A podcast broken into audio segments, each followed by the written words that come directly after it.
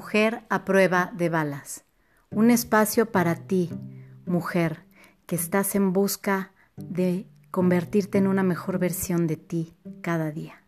Una comunidad, un lugar de encuentro de mujeres poderosas, guerreras y que estamos en la lucha.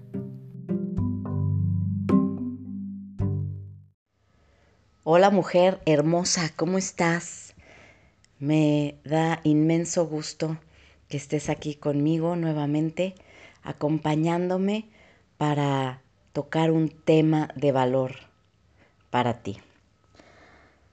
¿Alguna vez has oído esta frase tan común y, chocosita que te dicen a veces que lo que no te mata te fortalece?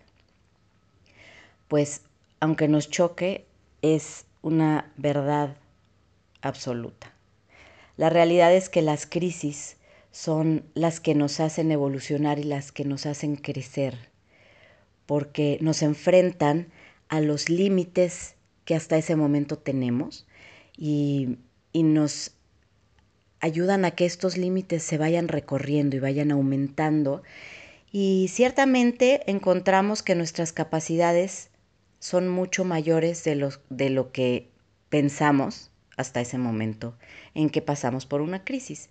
Una crisis puede tener cualquier característica y, y son personales. Me refiero a que en cada persona son distintas. Y, y yo creo fielmente en que esta hermosa vida que tenemos nos va presentando los retos y las crisis que necesitamos para nuestra evolución sí o sí. Esta es una realidad. Y entre más nos resistimos a crecer y a, y a, convertirnos en una mejor versión, pues la vida nos va presentando cada vez crisis más duras.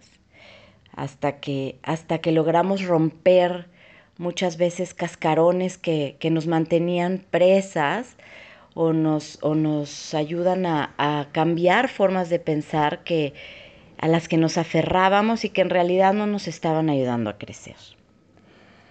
Hoy quiero compartirte la historia, no la historia, un escrito, pero bueno, el contexto de un hombre que, que ciertamente es un ejemplo en, en, en este tema.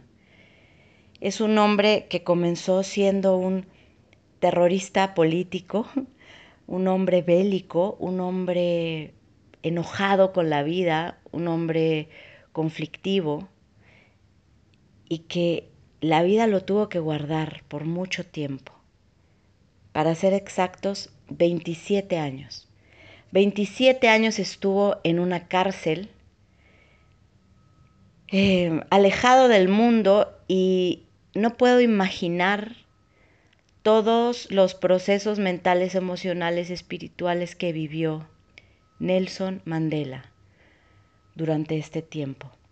Nelson Mandela, después de estos 27 años de ser un preso y de haber vivido en situaciones infrahumanas, de haber vivido 18 de estos 27 años en un lugar que se llama Robben Island, en, un, en una celda que medía un metro por dos, en donde dormía en el piso y no, y, no tenía más que un banquillo en el que él se hincaba en el piso para poder escribir en este banquillo muchas de las cosas que, que lo fueron transformando, que compartió y saliendo de este encierro que, que bueno, tiene, tiene toda una historia esto, fue nombrado presidente de Sudáfrica presidente de la de, de toda esta comunidad que, que, él en un inicio quiso defender con la guerra,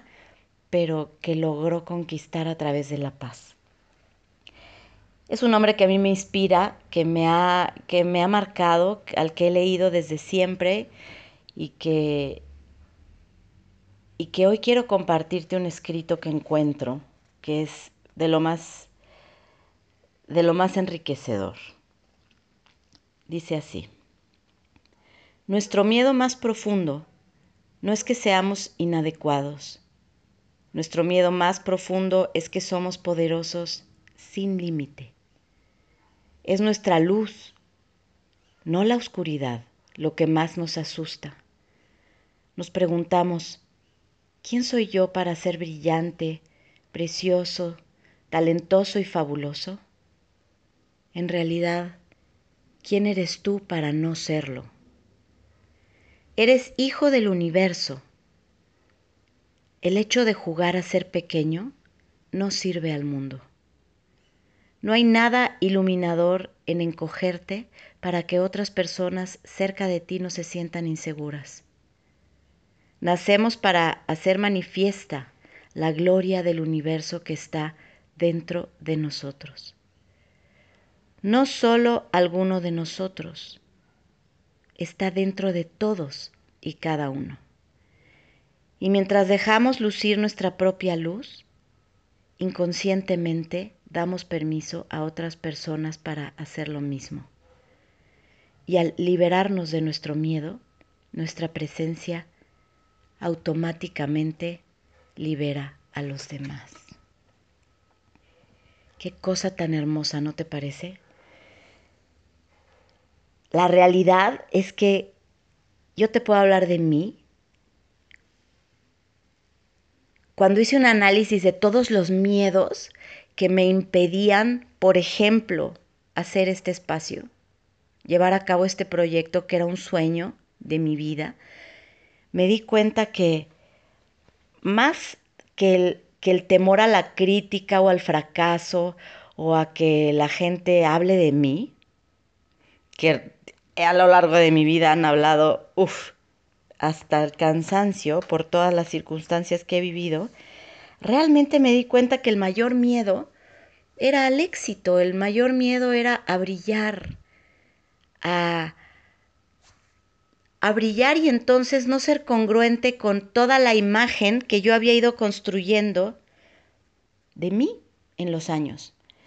Me di cuenta que yo tenía una conversación interna muy destructiva, que me había yo comprado como realidad, como verdades, todas las ideas que fui formando de mí a través de mis dificultades, de, pues eres una perdedora, eres una mujer que destruyó su familia, eres alguien que no supo salir adelante, eres alguien que en la mitad de su vida no tienes una estabilidad económica, eres alguien con una hija especial que ibas a ser rechazada por el mundo, eh, no sé, un sinfín de conversaciones que dándote cuenta o sin darte, tienes desde que abres los ojos, cuando te miras al espejo mientras te bañas, a lo largo de tu vida tienes una conversación contigo y eres la persona que te acompaña las 24 horas del día, desde el día que abres los ojos hasta que los cierras al final de tu vida. Entonces, el mensaje que yo quiero dejarte hoy con esto es, tienes que hablarte con amor. Tenemos que aprender a cambiar esta conversación que tenemos con nosotros mismos. Educarnos, valorarnos, ver todo lo brillante que podemos ser, enlistar las cosas que te gustan de ti, las cosas que admiras de ti, y no solamente tus defectos, tus caídas, todo lo que no te gusta, tu cuerpo, tu cara, tu pelo, tu edad, tus arrugas, eh, la forma en que caminas, no te gusta tu casa, todo el tiempo nos hablamos de, de lo que no nos gusta. Y somos nuestros más duros jueces. Y, y la realidad es que si, si eres observador, la gente afuera ve de ti tus cosas buenas tú eres quien ve todas tus cosas malas y, y, estamos aquí y este espacio precisamente es para ayudarte y para darte elementos que te enseñen cómo poder cambiar esa conversación interna, esa autocrítica para transformarla en algo hermoso.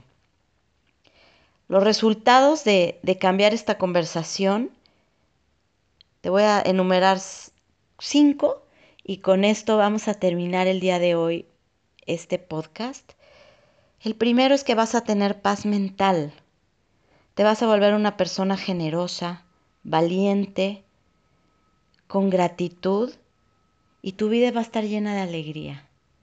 Entonces te invito a que terminando este, este, este, este podcast, hagas una lista de las cosas que más te gustan de ti, de aquellas que, aunque hayas guardado bajo mil capas, sabes que te caracterizan y que si las echaras a volar, serían tus elementos, los elementos que te harían brillar con luz propia. Te mando un abrazo inmenso. Vamos hoy por un día de conciencia y nunca, nunca olvides, cambias tú y cambia el mundo.